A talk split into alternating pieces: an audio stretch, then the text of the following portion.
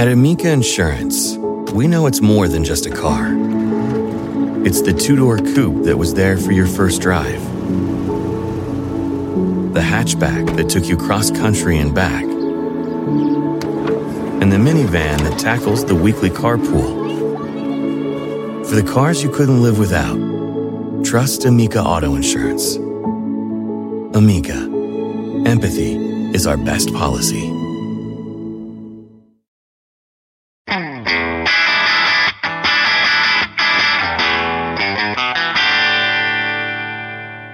Hey, math fans, Jason Marshall, Math Dude here with your weekly dose of quick and dirty tips to make math easier. There are many types of problems in life that require dividing one number by another, but sometimes we don't actually need to do the division. We just need to know if it's even possible to do the division in the first place. In these situations, you can save yourself time and trouble by learning a few quick and dirty tips. So today, we're kicking things off by looking at how to quickly tell if a number is divisible by 2 or 3. Before we get to testing for divisibility, let's first make sure we understand what divisibility actually means. As you know, whenever you multiply two numbers together, you get another number. So, in a way, you can think of the process of multiplying numbers as a means of building new numbers. For example, in 3 times 7, which is equal to 21, the product of the numbers 3 and 7 build the number 21. Whenever a number can be built from other numbers like this, it obviously must be true that we can also divide the number by one of those building numbers to get the other building number. In this case, we can divide 21 by 7 to get 3, or we can divide 21 by 3 to get 7. When a number can be divided evenly by another number like this, we say that the number is divisible by that number. So, in this case, 21 is evenly divisible by both 3 and 7, since 21 divided by 3 is exactly equal to the whole number 7, and 21 divided by 7 is exactly equal to the whole number 3. Now that we understand what we're trying to test for, let's turn our attention to actually doing the testing. Up first, let's talk about how to quickly tell whether or not a number is divisible by 2. The quick and dirty tip is that all even numbers are divisible by 2. That means that any number whose final digit is a 0, 2, 4, 6, or 8 must be divisible by 2. So now, right away, without doing any division, we can tell that the number 1018, which is even, must be divisible by 2, while the number 1033, which is odd, is not. Why does this work? Well, in this case, the answer is pretty intuitive, but let's talk about it a little to help prepare us to understand the divisibility test for bigger integers that we'll soon see. The important thing to notice is that when we divide an even number by 2, the remainder is always 0. And when we divide an odd number by 2, the remainder is always 1. If you think about this for a minute, you'll see that we can use that information to conclude that a number is only divisible by 2 if it is even, since it won't have a remainder. For the math whizzes out there, you'll notice that we could just as well have summed this all up using the connection between modular arithmetic and remainders that we talked about in the past few weeks to say that a number is only divisible by 2 if that number modulo 2 is congruent to 0. At Amica Insurance, we know it's more than just a house. It's your home, the place that's filled with memories the early days of figuring it out to the later years of still figuring it out. For the place you've put down roots, trust Amica Home Insurance. Amica, empathy is our best policy. Okay, let's now talk about how to test if a number is divisible by 3.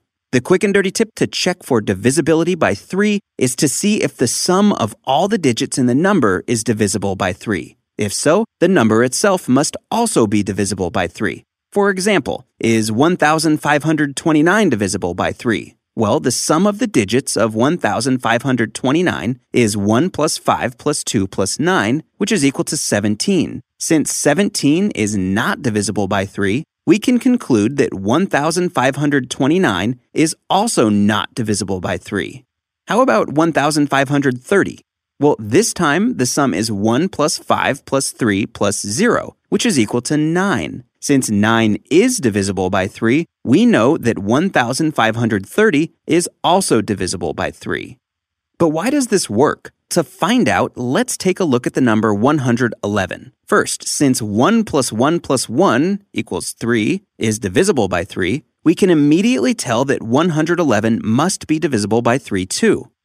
To help us see why this works, let's write 111 in a funny way. You'll see why in a minute. 111 is equal to 100 plus 10 plus 1.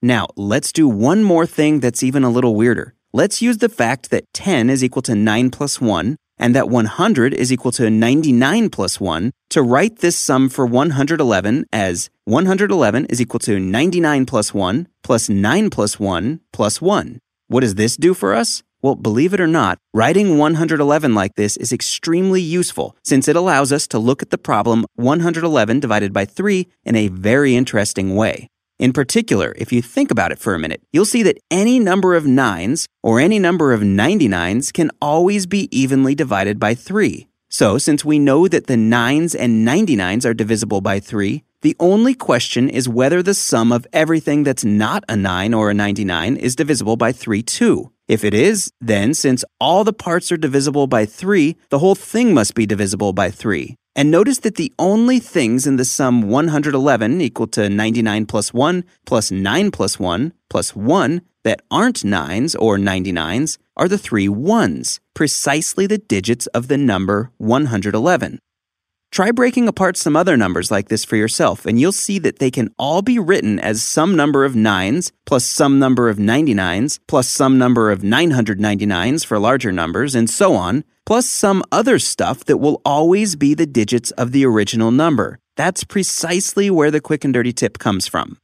Once again, for the math superstars out there, notice that we could have written this whole explanation using the language of modular arithmetic that we talked about in previous episodes. In particular, 111 is only divisible by 3 if 111 modulo 3 is congruent to 0. And since going around a modulus 3 clock, any number of 9s, 99s, 999s, and so on always leaves you exactly where you started. The only thing that matters is whether the sum of the digits in the original number also leave you where you started. If so, then the number is divisible by 3.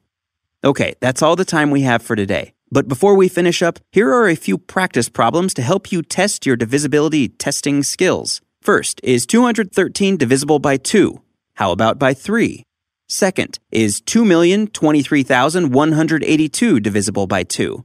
How about by 3 here? Finally, third, is 1,109 divisible by 2? Is it divisible by 3? You can find the answers at the very end of the web article version of this podcast at mathdude.quickanddirtytips.com. While you're there checking your answers, leave a comment at the bottom of the page and let me know how you did. If you have questions about how to solve these practice problems or any other math questions, please email them to me at mathdude at quickanddirtytips.com, send them via Twitter at twitter.com slash Jason Marshall, or become a fan of the Math Dude on Facebook and get help from me and all the other math fans there too. That's at facebook.com slash the Math Dude. Until next time, this is Jason Marshall with the Math Dude's quick and dirty tips to make math easier. Thanks for listening, math fans.